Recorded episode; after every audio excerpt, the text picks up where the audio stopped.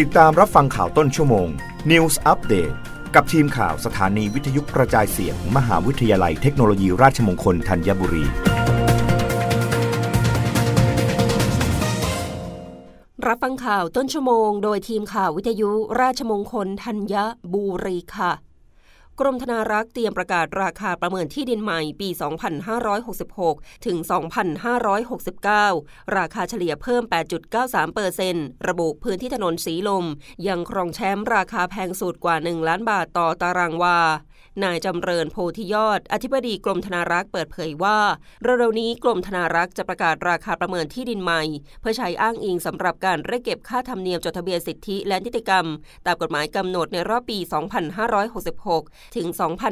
2569 โดยการประกาศราคาครั้งนี้ถือเป็นครั้งแรกในรอบ 3 ปีหรือนับตั้งแต่ปี 2563 ที่กรมธนารักษ์ไม่ได้ประกาศราคาประเมินที่ดินใหม่โดยให้ใช้ราคาประเมินที่ดินในช่วงปี 2559ถึง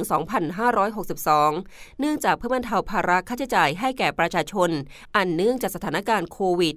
ทางนี้ราคาประเมินที่ดินใหม่ในรอบปี 2566 ถึง 2569 นั้นได้ปรับขึ้นจากฐานปี 2559 ถึง 2562 เฉลี่ยประมาณ 8.93% ขณะที่ราคาปรับเพิ่มสูงสุดจะเป็นพื้นที่บริเวณเขตถนนวิทยุโดยปรับขึ้นถึง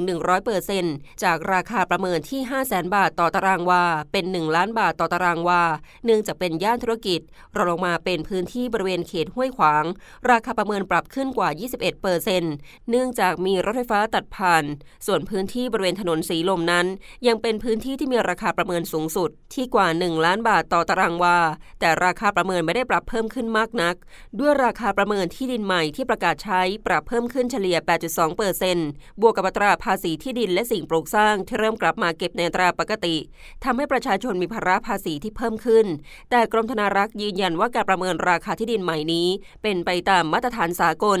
ขณะเดียวกันยังเปิดโอกาสให้ประชาชนคัดค้านได้หากว่าราคาประเมินที่ดินไม่ถูกต้องสามารถแจ้งไปยังธนารักษ์พื้นที่ทุกแห่งทั่วประเทศโดยให้ยื่นคัดค้านได้ภายใน3เดือนหลังจากที่ได้รับแจ้งการเสียภาษีทางนี้หากประชาชนยังพบปัญหาเรื่องการประเมินราคาที่ดินสามารถแจ้งเข้ามายังกรมธนารักษ์ได้รับฟังข่าวครั้งต่อไปได้ในต้นชั่วโมงหน้ากับทีมข่าววิทยุราชมงคลธัญบุรีค่ะรับฟังข่าวต้นชั่วโมง News Update ครั้งต่อไปกับทีมข่าวสถานีวิทยุกระจายเสียงมหาวิทยาลัยเทคโนโลยีราชมงคลธัญบุรี